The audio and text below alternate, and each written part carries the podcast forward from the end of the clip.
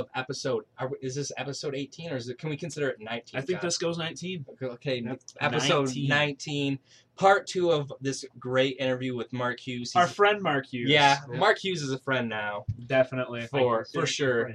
Um, just some of the things that Mark's been telling us has just been like pick up my brain matter off the floor. You'll Tom. never know, never you guys listening. um, so let's jump right back into it.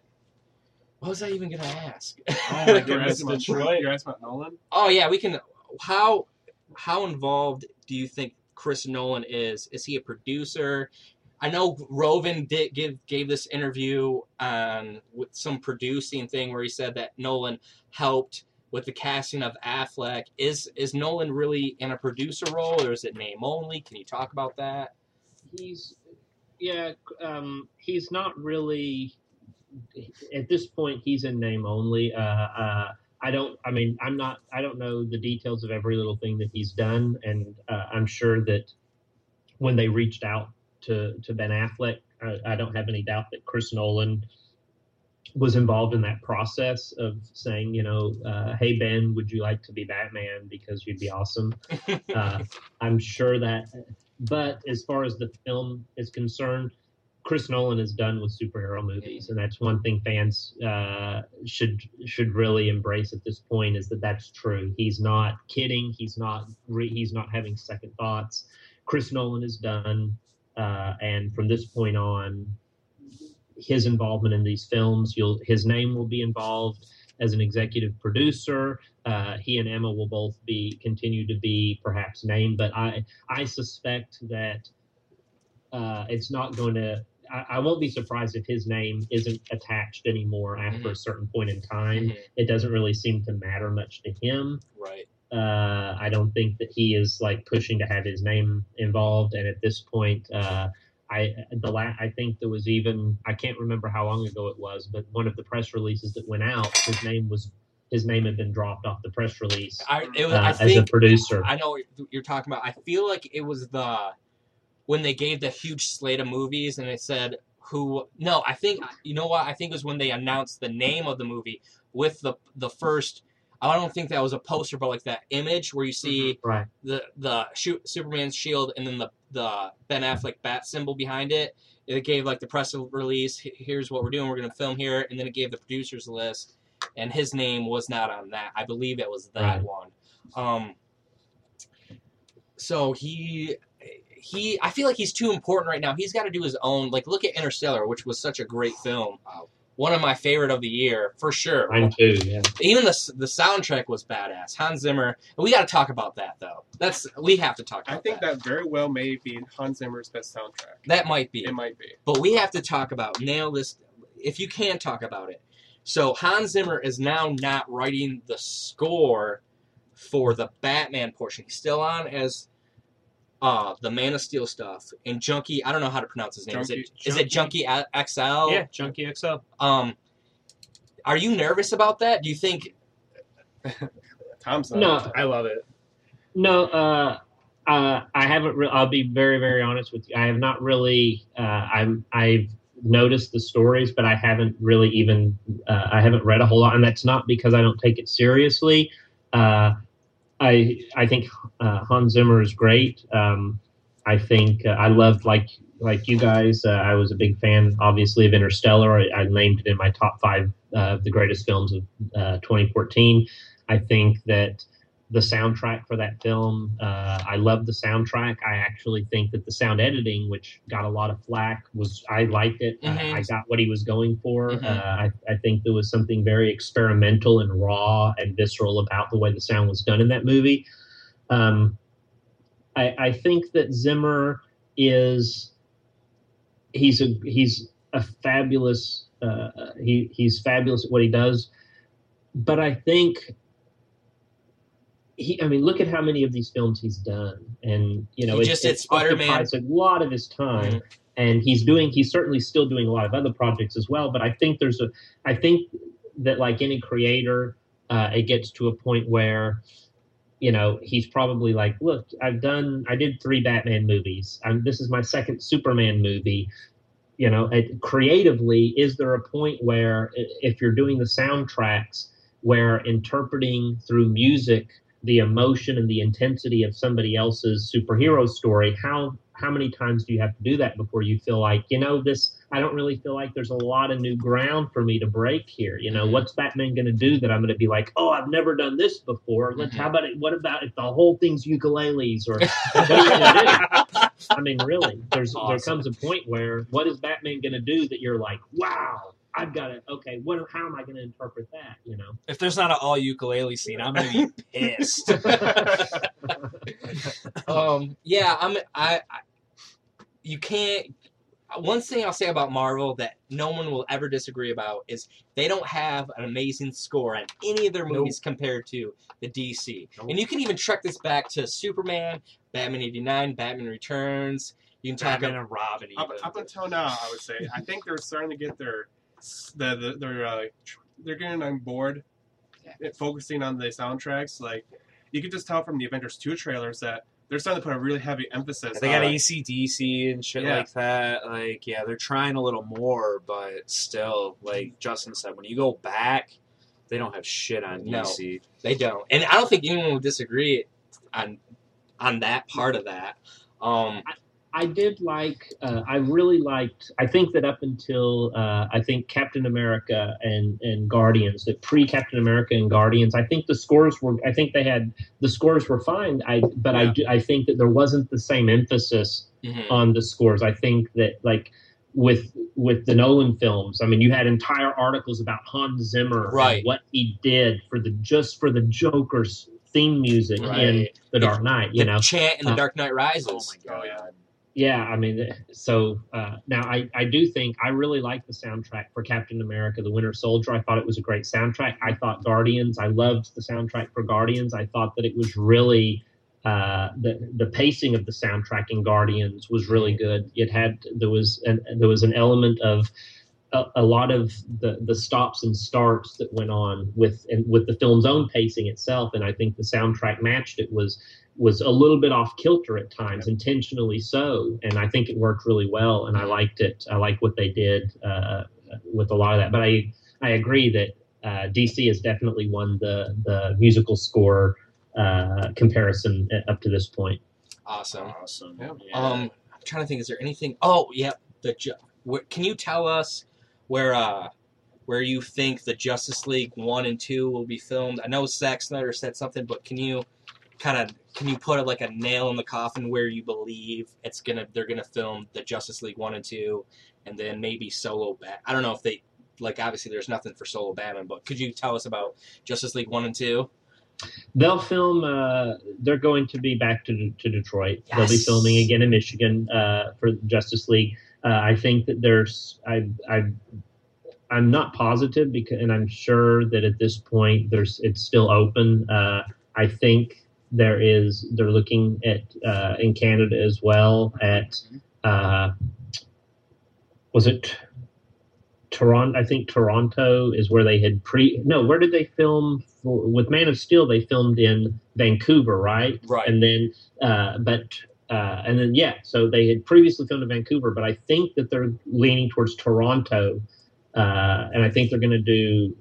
I know Detroit for they're definitely shooting in Detroit, and I think Toronto is on the list uh, of likely places as well. They'll probably end up doing some Chicago hmm shooting. I wouldn't be surprised if they film some if they do some Chicago shooting.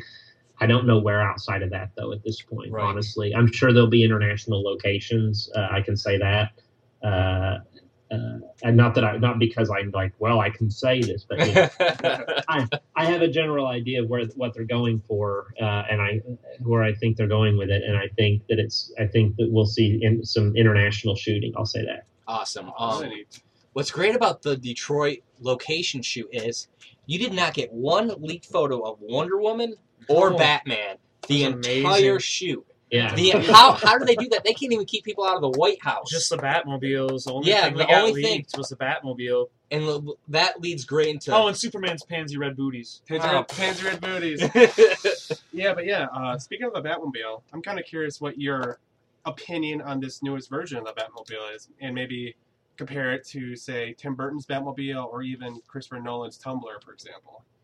Well, I think you hit it exactly, Kyle. It's it's a mix between the two. That's I think it's very much uh, what we got was the the Tim Burton Batmobile concept reimagined through the grounded, militarized realism of the Chris Nolan Batman. I think that's what it is. Uh, I love the Batmobile personally. I think it looks great. Uh, it's it's got a weird kind of vibe to it. It looks like it's a lot of moving parts, and mm-hmm. like at any point he's gonna like, well, what's gonna happen now? And then the thing's gonna flip up, and it's like there's a giant bat screwdriver is gonna pop out. Like, I'm, Batman, and I knew one day I might need it. And it, One day. it, it kind of has that look, right? I mean, when you look yeah, at it, it it's, it's got lots of moving parts, and that's you know there was controversy about the guns on the front of it, but if you look at it, and I had this whole just the, an example of how great the discussions can be on uh, Batman on film, Do and, it. and of of how. Uh, I, I can.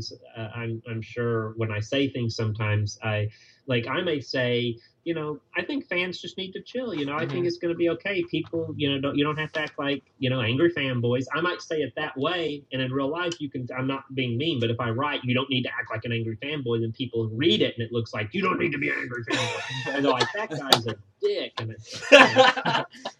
I know I sometimes come off as a dick, and because I'm I'm typing and, and being blunt or I'm frustrated Right. or whatever. I'm well aware that I come off that way. And I don't a lot like of fans don't all the like stuff it. that we've read. I just feel like people.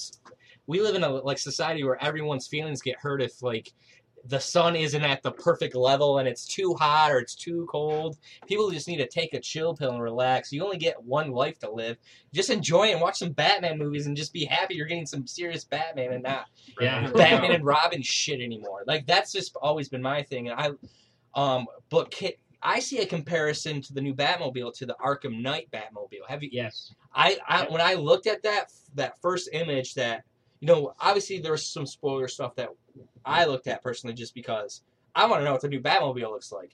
but when I looked at that that one that shot that Snyder gave us and the Arkham Knight, and it's pretty damn close. I'm Yeah. almost certain, while the game was in development, that they were like referencing each other's designs, Yeah. trying to make them appear very similar. because it I'm Yeah, for it. I, I don't give a shit about guns. We live in a in a society of now where put some guns on the front. It's gonna scare some people to do some good this is things. America. Okay? Damn straight. The guns are retractable, and that's what Right. uh, awesome. a, a big fight started. A, a, a lot of fans were upset over that, and uh, so I analyzed. I looked at every angle of that, the Batmobile, and I looked at every picture I could find of it, honestly. And uh, there were a lot of them out there. And uh, if you look at it, you can actually tell from the way that some of the plates are folded back and the where it sits and the the shape of it that it's a gun turret that actually rises up out of the front of the Batmobile. Now whether whether we I don't know how they're going to portray it in the film. What I I've mean, they heard- shot missiles in the Dark Knight out of the Batmobile. You know, Yeah. like I Yeah. mean, I mean, you the, can't bitch about that. like it happened. Fuck you. Like, what are you gonna do? he had a machine gun on the Batmobile in the fir- in Tim Eh, Burton's yep. first Batman movie. Exactly. You know, nobody bitched So- about that. Exactly.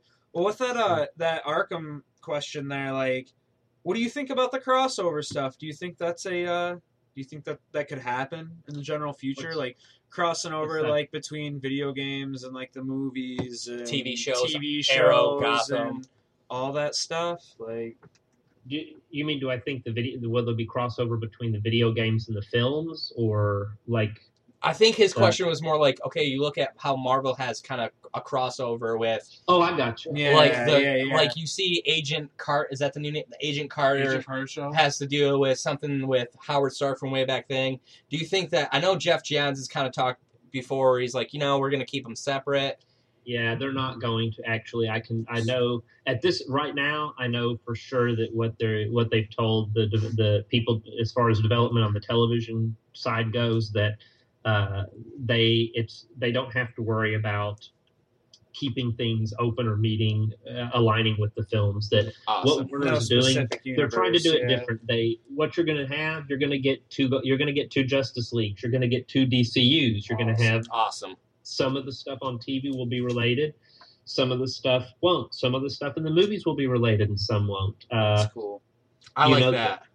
Even with the Shazam, people I know are, are took that posting on the DC uh, the the DC blog page as as being definitive that Shazam is part of the the DCU movies, and I'm until I see Warner Brothers release an official press release saying that the plan has changed, then for now the Shazam movie is not set in the same world and in the same universe with the rest of that DCU with Batman and Superman and Wonder Woman and Aquaman and Green Lantern and Cyborg and all that. Uh, the the TV shows they're going to go in a different direction. Gotham, as far as I what I understand, is Gotham is its own universe. It's not connected to Arrow or the Flash. Uh, they are going to develop uh, a couple of other shows that are directly tied to it. You know, there's an Ad- the show, uh, Atom show is coming. Uh, there's a, a, a Supergirl is coming. Uh-huh. Mhm. And they Um, have uh the Nightwing, the or is it what Yeah. is it called? It's not Nightwing, it's something uh I don't remember what the name of it was. it's but not like Young the Teen Titans. There you go. Teen Titans. Okay. Teen Titans. Is, Yeah. yeah, and these shows are going to be tied together, and you're going to see them build, and they're going to do things on TV that they wouldn't necessarily do in the movies, and they're going to do it different, you Mhm. know, and because the numbers that the people you have to appeal to in a movie, you've got to appeal to a lot of motherfuckers to for a movie to be a success. You know, Right. you got to appeal to how many million people in China have to be like, I like that when you make a movie. When you make a TV show, well, you're not selling tickets. Your audience for a show for like Arrow and the Flash to be a success, they don't have to. They don't even have to do numbers like The Walking Dead numbers. You mm-hmm. know, look at how low the numbers can be, and that's like that's fine. That show's going to stay on the air as long as it meets that minimum, you know, standard or that medium standard. So they can they can do things a lot differently that they can't otherwise do. And that's uh, one of the things with the new CEO uh, at Warner Brothers is he's very big on looking at what properties they have, just to speak business wise for a minute, Mhm. not to, to imply that there's no art to it, but I'm just to use pure business terms. They have properties and commodities. They need to figure out how to exploit those in the best way possible Mhm. across as many mediums as possible. And from their perspective, they don't just do superheroes. So they can't have their entire business model framed around Mhm. development of everything being part of the same thing the way Marvel can. When Marvel does TV, whatever it is, it's part of one plan. Mhm. Warner Brothers has a lot of different divisions. They make a lot of movies that aren't superhero movies. Harry they have Potter. a lot of shit going on. So, you know, even on TV, they don't just make superhero TV. They don't just make. So everybody can't always be on the same page Right. at the same time. So they're like, well, we let's have a lot of different pages to a lot of different books then. I, I like that too because then you can have you can have different stories and different arcs and different yeah if they're gonna do the a Batman v Superman movie you're probably not gonna get uh, a Court of Owls which I love and you know in on TV or in the movies or there you can't do that but in TV you can you can find someone like FX or AMC which I'd love to see Yeah. that happen I mean TNT is good but you're not going to get that level of creativity that FX or AMC's been doing um, for a while and that brings to Tom's question about the new 52 Yeah, man. Like, what what's your favorite storyline from the New Fifty Two? I mean, you got like Court of Owls and Death of the Family and Zero Year. Like, what do you what what have you been fancying? Zero, I love Zero Year. Uh, Zero Year and Court of Owls are two of my favorite modern Batman stories from the last Mhm. probably 10 years uh, or more. I love those stories. Uh, Zero Year, the story with the the Riddler. I mean, Mhm. what that that Riddler arc, I think, is the best Riddler story that's been in, written in the comics. Uh, uh, I, I I like Hush. I like it a lot better now than I used to at the time when it first came out. I kind of underappreciated it a little, and I was like, well, it's okay, but it's you know, oh, spoiler alert! If you haven't read Hush, it's a Riddler story.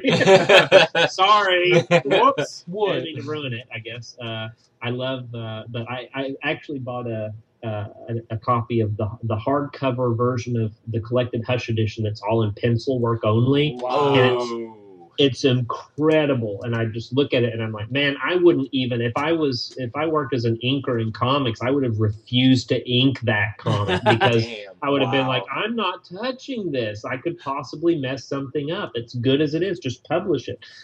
Uh, it was great. And reading it i had a whole new appreciation for it. And uh, I've read it several times since I bought that, just because it looks so good. That made me sit down and read it, and now I appreciate that story so much more, and the you know the layers to it. I don't Hush as a character is okay. I'm not a Mhm. huge fan. I'm just I can take him or leave him, but this whole story overall and the Riddler and him and what he did, but Zero uh, Zero Year was fantastic. I love the It's Red Hood stuff. Yeah. uh, it was just what he did. I mean, uh, Scott Snyder is just knocking it out of the park again and Mhm. again. Uh, I really like what he's done. I like uh, uh, the Gotham. Uh, I like Batman Eternal and that whole Mhm. storyline about Gotham, and that's that's something that uh, that we haven't really seen in a while. Is a story that in Gotham Eternal, uh, damn it, in Batman Eternal, Gotham is a character. You know, the story is really about Gotham, and Gotham has a story arc, and that's the real story arc, and, and that's the real arc in that whole that whole thing so far. And I have that many issues deep, and it's like, man, this is all about Gotham City. This is about a really true Gotham City story. Uh, I really love that about it, and and Scott Snyder is just one thing after another. He's got he's just juggling and has so many balls in the air right now. it's amazing. crazy how amazing. And I was nervous about the new 52 because okay, what? Because if you look at the Spi- Ultimate Spider-Man universe, I'm not. I- I'm not saying it's complete dog shit, but it's still not as good as what came before it. And the uh, Ultimate X-Men stuff, I my X-Men to me is what ha- was going on in the 90s with the animated series that was going on at the same time. That to me is like I'm not a fan of that. But what Scott Snyder was able to do with this is he was able to give us something new and retain that those epic Batman The same stories. feel, yeah. The- yeah, the same feel to you know to his stories, and he was able to mold and put some new rungs to make on it things. feel like it went together Yeah. instead of it being a, col- a mm-hmm. totally separate. and then the whole yeah. the and the way that they started out too was ballsy too. I'm not going to give you. I'm not going to throw out a Joker story. I'm not going to throw out a Riddler story. I'm not going to throw out a Two Face story. I'm going to throw out Court of Owls. It's something Yep. completely new. If you don't get this from you know j- first jump, then this is just not going to be your Batman. I'm going to I'm going to do the best that I can, and it feels like he, the way that I like to describe the how Scott Snyder was able to do something amazing with that is he took the Frank Miller Dark Knight Returns, and then the Batman the Animated Series, and was able to just push them right together and make them feel so interconnected and intertwined, and just the love that he has. And Greg Capullo just knocks it out of the park. Like I can't say it. Like So that Yeah. being said, so that being said, like, uh, what do you think about what Greg Capullo and Scott Snyder and Dan Meeke have been doing with all the new Fifty Two stuff? Like, what? Elaborate on what you feel about that whole this whole new lineup. I love. Uh, I, I'm I'm a big fan of the new 52. Uh, I I think that uh, I've I started out. I collected. I literally collected every title in the new 52. so, you have you have. Batman number you have the Batman number one. Oh yeah, I have. Oh, a whole- I, I can't find that issues on anywhere. You lucky Yeah. bastard. I have the I, I have so many I have so many sets that I actually I have uh, uh, uh, bagged never touched just bagged and boarded and the whole new 52 like the first few issues of everything and I've just got them wrapped and taped up and in a thing completely you know like fresh brand new Wow. set aside and then I've got my reading copies uh, but yeah, I've, I've I've collected the new 52 from the start. Uh, the only right now I've pared it down considerably, and I get uh, I, I get a few titles, um, including uh, Batman and Detective and Batman Eternal, uh, and those are the the three that I really read the most, uh, and that I and I get I still get Justice League and Mhm. I get Superman, but uh, right now the ones that I'm sticking with uh, and that are my the entire time I've never considered dropping uh, Batman. Um, Detective is really great right now, by the way. I don't know if you're reading it, but it's We- really We haven't been able they to. kind of had some tough stops and starts, uh, stops and starts for a bit, but it's really like hitting now. It's I really like Detective has for a while been been on a really good run, but uh, uh, Batman has just been phenomenal, and it hasn't there hasn't been a bad issue yet, in my opinion. And art wise, it's just it's fantastic. It fits the story so good, and I like that these are such. I mean, these stories go so deep into Batman figuring out who he is and how he's Batman and and what it is that uh, that makes him tick and kind of reevaluating himself, reevaluating his relationships, how he does business as Batman.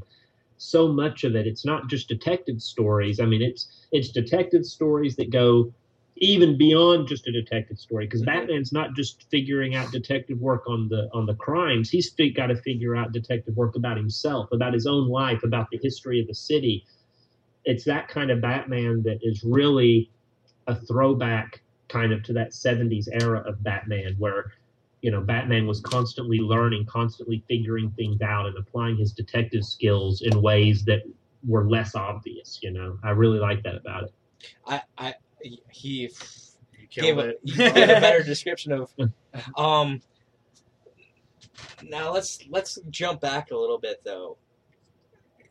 Are you gonna ever like just do like a retrospective? Like we've done retrospectives on '89 Batman. If I if I remember correctly, I know you've talked about Batman Begins and how much you love the Dark Knight, but you really can't get to Batman Begins without Batman and Robin. Now, say what you will, it's a I don't like that movie, but if it wasn't for that movie, we would never have gotten Chris Nolan.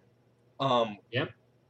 Can you can Yeah. you talk about um whatever you want? Like when it comes to the the lead, can you talk about like the lead up to how they got Nolan?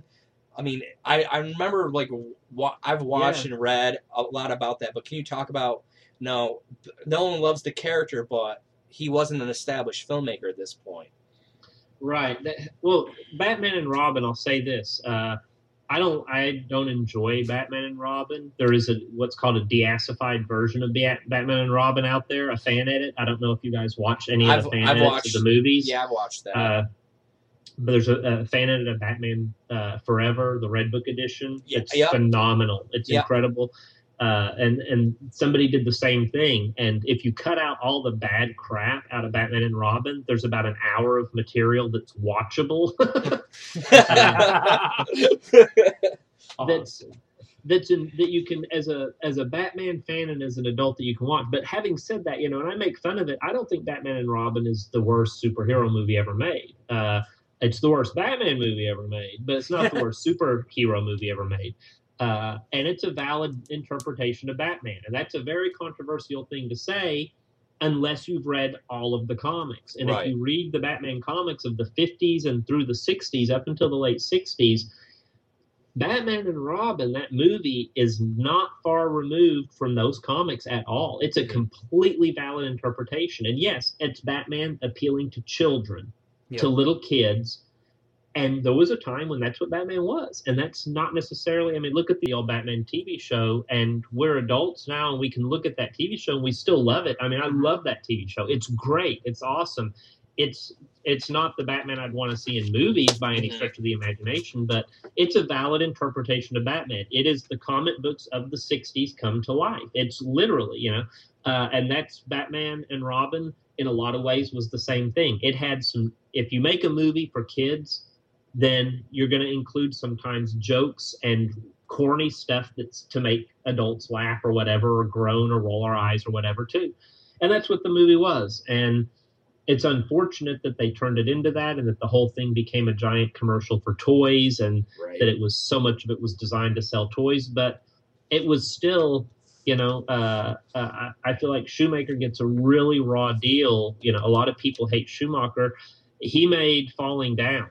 You know, he's not a bad filmmaker. The guy made uh, Falling Down. He made The Client. Mhm. Uh, he made some really great movies, uh, and he made Batman Forever, which I think is very underrated by a lot of fans. I think the Red Book edition is the best of those original four movies. When you look at the full version with all the deleted stuff that Schumacher had filmed, there was a lot of dark stuff in there and a lot of serious adult themes. Uh, Batman and Robin was was it was a mess and it was painful to watch, but it was not a badly it was not a badly filmed. As a director, he was told make a two hour commercial for these Batman toys here's the script. This is what we want. And he made. You probably couldn't have got a better version of that big pile of crap. But, uh, Awesome. and it's at the end of the day, it's a Batman movie that is one valid, albeit not a very good interpretation of Batman. So if you hadn't had that happen, and you know Bill uh, Jett at, at Batman on Film has said all the time, it may be one. It's possibly the most important Batman movie because that's the one that stopped that franchise Yeah. and led to you know what we got with Chris Nolan. Chris if Batman and Robin hadn't been made, we never would have got the you know the, the, the Chris Nolan Batman. They had to anything, see that you couldn't do that because at the time that movie was made, the studios had not internalized this notion that superhero films are a legitimate adult uh, genre and that they should be approached as serious filmmaking. Mhm. they didn't believe that. Clearly they did you know some did. I shouldn't say none did. Some did but they were few and far between. It took a while before a generation of filmmakers came you know to power so to speak in hollywood who grew up with these this material and who took it seriously like that the way that it's being taken now. Uh, warner saw what they had done wrong. They they you know they tried they for a while they had the whole uh, batman versus superman project in Yep. development. That was gonna they were gonna do that. Schumacher had a movie he was gonna make at one point. The Batman Uh, Year One. yeah he was gonna do a, a, a, another batman film and then there was the aronofsky film Oh, uh, which I have the script for that. I don't know if you've ever read the script for the Darren Aronofsky Bat Darren Aronofsky Batman, but uh, it's pretty radical, you know. And he's With, a uh, filmmaker that should be on a short list if you're thinking who could take over as the Batman director if it's not Ben Affleck. Aronofsky's got to be on that list, I think. Uh, Uh, like Alfred was black or something, and uh, he lived out of like a garage, and it was called Big Al's Garage. Something I think I've read parts of it, but not the whole thing. It's Yeah, pretty. It's pretty bizarre. you find out at the end that Alfred actually is a former mili- he's former military and he's actually a medic and stuff had been in the military and this is it starts during the time that Bruce has ran off after hmm. his he's like in his young adulthood he took off he disappeared he's been training and he's living on the street and learning about crime and that's when the story is set and then Alfred is Big Al he's a mechanic but he actually has a different background So And that's when he like specialized in burning down entire forests. yeah Yeah, yeah, yeah. Okay, awesome. I was just making sure. yeah.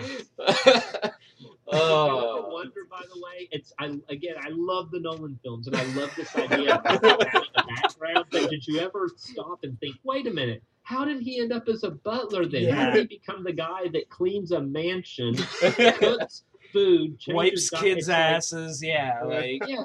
Think about you know, and he's Uh. like he's this prim proper butler, and he's like back in the days when I used to be a yes. Oh, I hunted and killed people for the British government. Oh man, awesome. That's Blew the bloody doors off. See, Oh, the man. downward spiral spiral for me wasn't Batman and Forever. You could almost say that it was Batman Returns, but I'll say this: it was the moment where Vicki Vale got on her knees for the Joker and Batman '89. Do you, you, you yeah, yeah. The The- look says it all. The downward spiral was was to me, and we did a commentary for Batman Yeah. Returns, and that movie just is It's actually It's- pretty hard to sit through. Yeah, that. it's not good. And it's not just like the black shit coming out of his mouth. It's the whole story. It was just so poorly executed. And to me, Batman and Forever gets a bad rap because it's it's lumped in with Batman and Robin. But if you were to look at and the, they have on the the when they did that big box set, they had the the red book stuff, and that is actually really powerful. Makes that red book an actual real part of the movie, and it, it's just really powerful the big black uh not, the big bat in the Mhm, cave mhm. that stuff's really powerful to me the downward spiral is batman returns and it kind of it's just it just isn't It was a different level. yeah. Yeah. It's just it's really bad There's an interesting way to the. I can watch Batman Returns now, but this is going to sound weird. But uh, it, I may have told you this before, Justin. Actually, I don't remember. Uh, if you turn turn the movie to black and white, turn the sound off, put on the closed captioning, and play some like get find some Wagner music yeah and play that, and imagine. Just put yourself in the mood. Turn the lights down. Do partake of whatever that is you were partaking of earlier. Uh, What? oh, cut that out. By the way. I didn't say that. Okay. Uh, that beer, we were nobody drank beer. Uh, No. Nope. anyway, uh, turn the turn the the sound down and all that, and put yourself in that mindset and just imagine what if you were watching a 1939 black and white bat, German expressionist Batman movie. Imagine you're watching a silent 1939 Batman movie from you know uh, Tim Burton's actual uh, inspiration. And then it becomes a much it's much easier to take a lot of that Mhm. stuff. If you're like, oh, this is they made if this movie had been made back then when Batman did run around with a gun and was like, I'll kill everybody, and, and he was like, How old are you? 12? Why don't you come fight crime with me? And all that kind of stuff. Then it's not quite as crazy as it seems. And it's uh, it kind of works better, actually. Mhm. Yeah, I, I, th- I think I remember talking to you about that. I can't.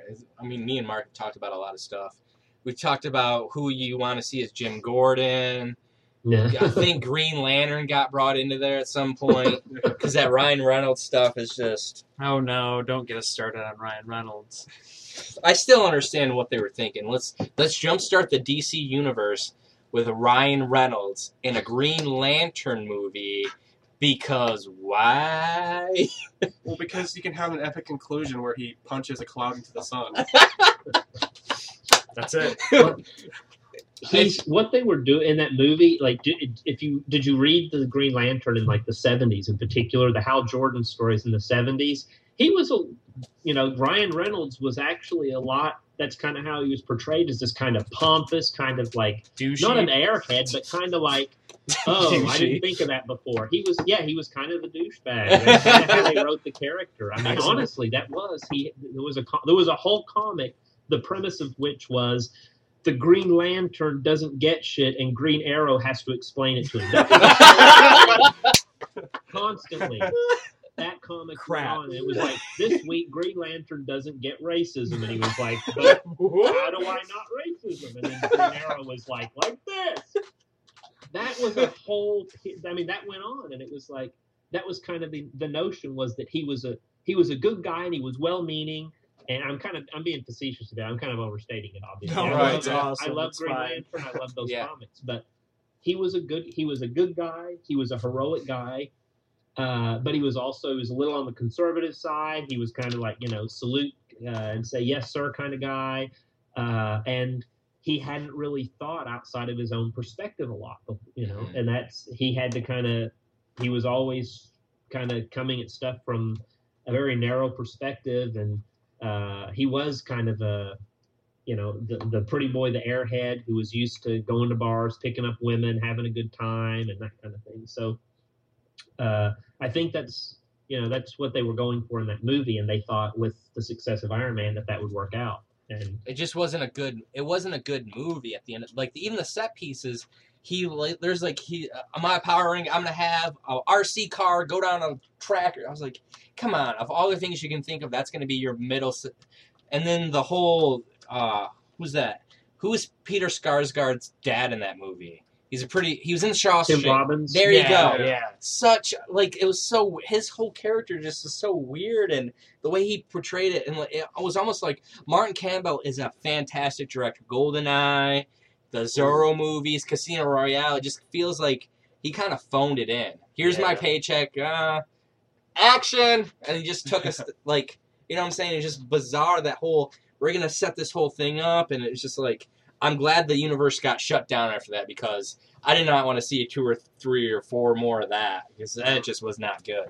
And hopefully they have. um I don't care if it's Hal Jordan or John Stewart, but hopefully they get one of those two characters, and hopefully it's they have a director who can, is competent. yeah, I'll, I'm pr- I, I would I think you could safely bet your money that you're going to get John Stewart. yes, I know you've been I wanting think that. that's a one. safe bet. I think that's a very I think that's a safe bet at this point. Uh, that's that's my feeling on the matter. I cannot. I, if John's, well then who do we want to see as John Stewart? Because everyone throws at Denzel Washington, and you know Idris Elba's not going to do it because he's signed into the Marvel. Right. Mark, who would you like to see? Give us like three or four names I'll tell you the truth. Uh, I I can say it now because we know that it's it's not true. But uh, when when the casting on Suicide Squad rumors were going around and Will Smith's name Smith. came up, Oh, yeah. I had somebody tell uh, somebody told me that uh, it was uh, I had a producer tell me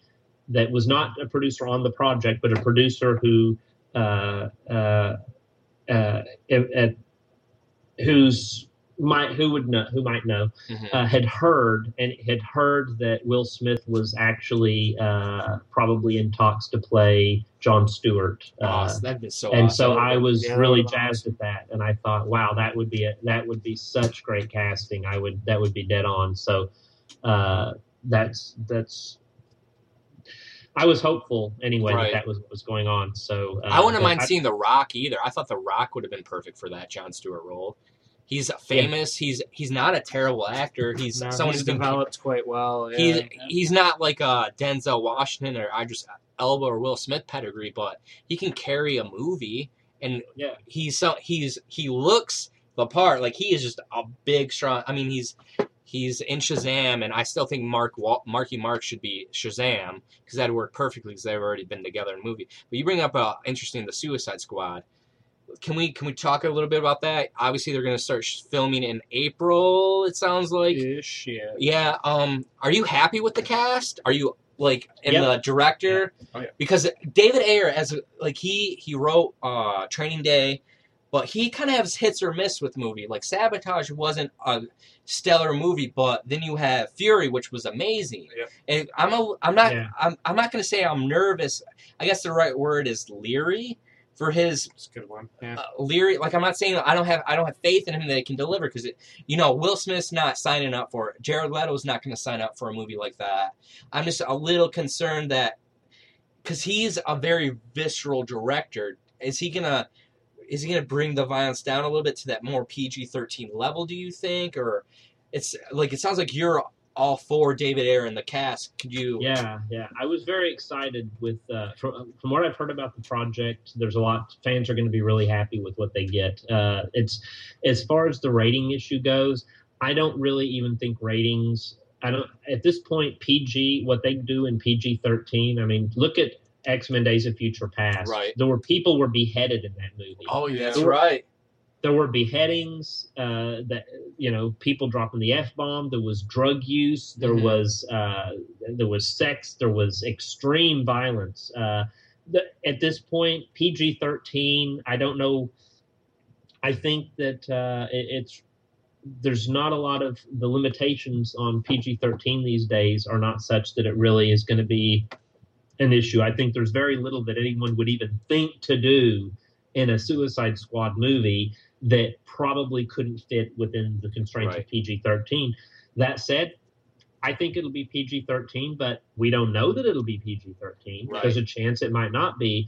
And I think, uh, I think they're going to let him do what he wants to do and he'll bring it to him. They, they trust his vision for the project. Mhm. Uh, he's got a very grounded sort of, uh, and I keep using that word. I don't want to say realism, so I say grounded instead. Mhm.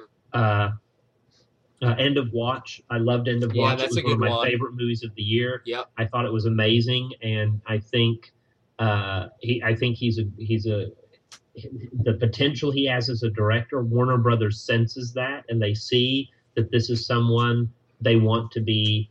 They want to have an ongoing working relationship with, and it's a matter of getting the director with the right projects and Mhm. really letting him kind of explore what he wants to do and what he's capable of doing. Uh, Suicide Squad is going to. The most interesting thing to me about Suicide Squad is that uh, the Joker, the Joker's involvement, and that it looks like the Joker is not going to be a peripheral character to the squad. It looks like he's actually involved in the squad Yeah. And that he has an agenda of his own secretly that's Mhm. going to come into play, but that he is working on so, in some way, whether he's a full member or whether he's just an informant or a source or whatever. I don't know, but it looks like they're gonna he's going to be part of it. So I'm curious to find out how they're going to make that work. Uh, I look forward to that anyway. So. Uh, I have faith in the project at this point. Uh, everything I've heard, and I've heard stuff that I'm, I'm not really at liberty to say at this point, Right. Uh, that's everything looks really good, and I, I'll say I think fans, uh, the more you find out, the more excited you're going to be for what's happening. Right, and it sounds like 2015 is going to be the year that they finally announce who's you know the cast list, director list. That, Mhm. that here's when so they might have like Solo Batman's going to release in this year. I mean, obviously we're going to see a trailer, and it sounds like in a few months. I'm hoping to see a in like a full color photo of Ben Affleck in the Batman suit because we still have yet to see that. I mean, obviously we've seen that one photo from Comic Con, from San Diego Comic Con, where like the cowl and the cape's black. We still haven't seen like full in color. So hopefully, I, hopefully that Warner Brothers, like I'm not saying that they're doing a bad job with the marketing so far. I just feel like they could have positioned themselves a little bit better coming into the new year with you know a teaser trailer.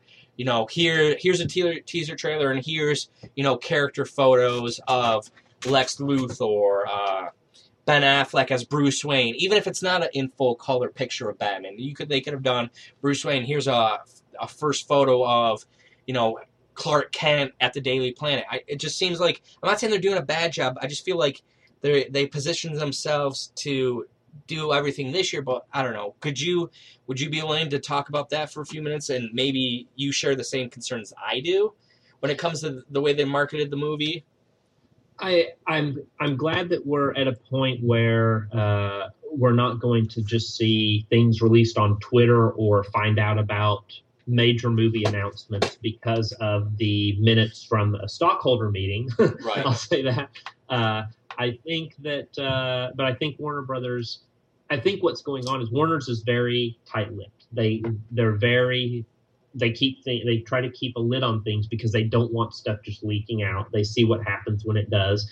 I think that they were uh, a little bothered by how much leaked out with The Dark Knight Rises, and you had Mhm. entire scenes of the movie being filmed on people's cameras during filming and release.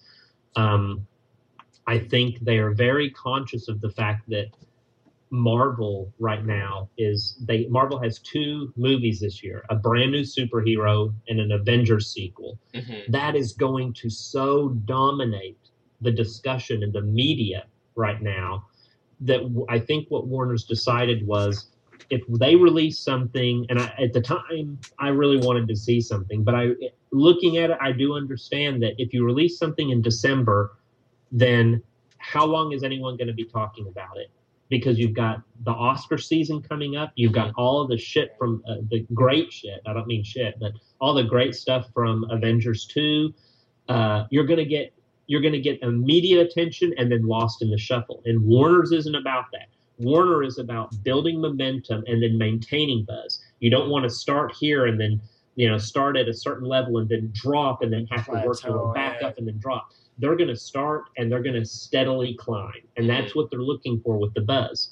So when they hit, they want to make sure they get maximum exposure and that they do it in the right way at the right time. And so I think that's what they're they're looking at now is uh, they're going to have the teaser's going to come out. There's going to be a tra- there's some more announcements. There's going to be a trailer. There's going to be some reveals that are going to surprise people.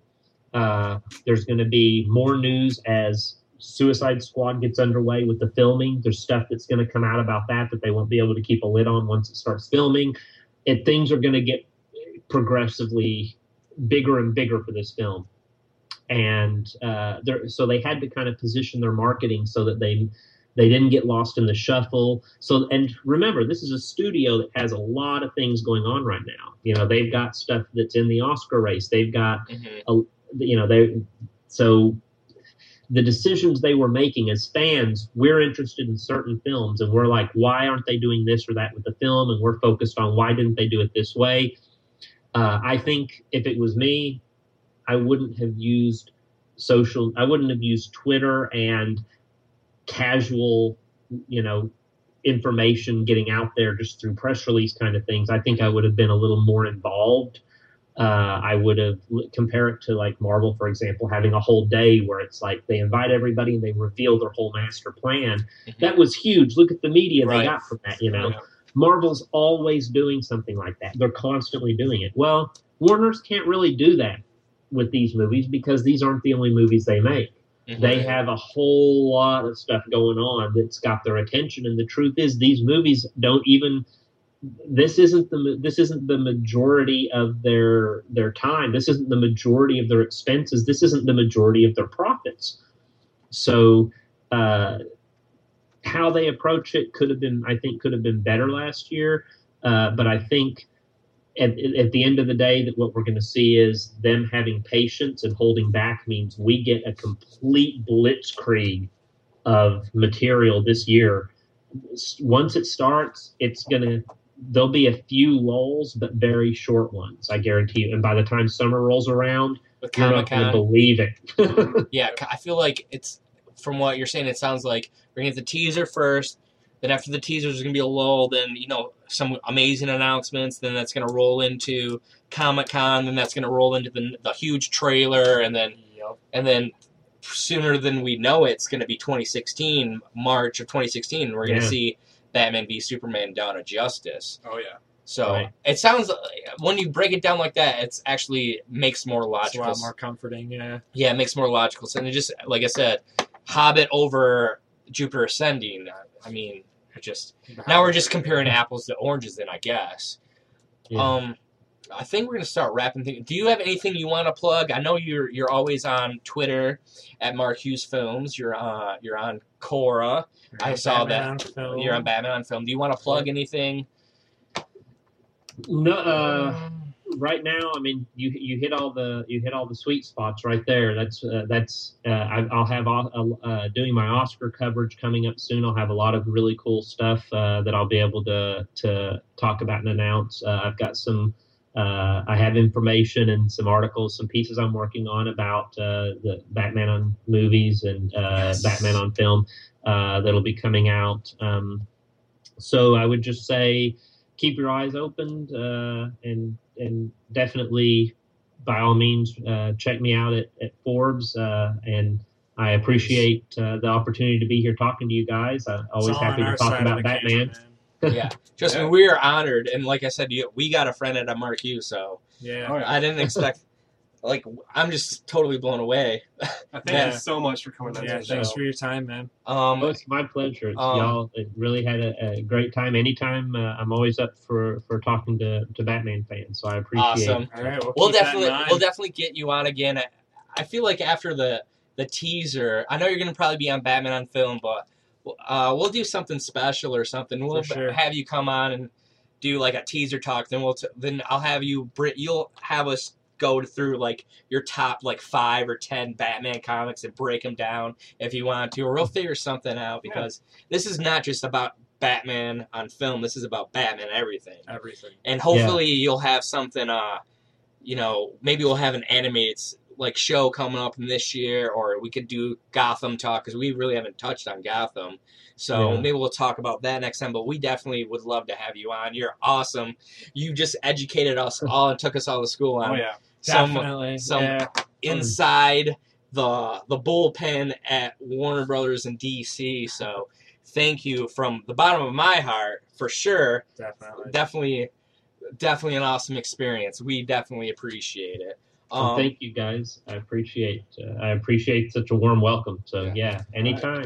awesome awesome so uh this is shannon on batman mark say your piece Thanks everybody for listening. Thank you, Batman fans, uh, and tune in same uh, bat time, same bat channel next. Been- been- awesome awesome Thank you. thank you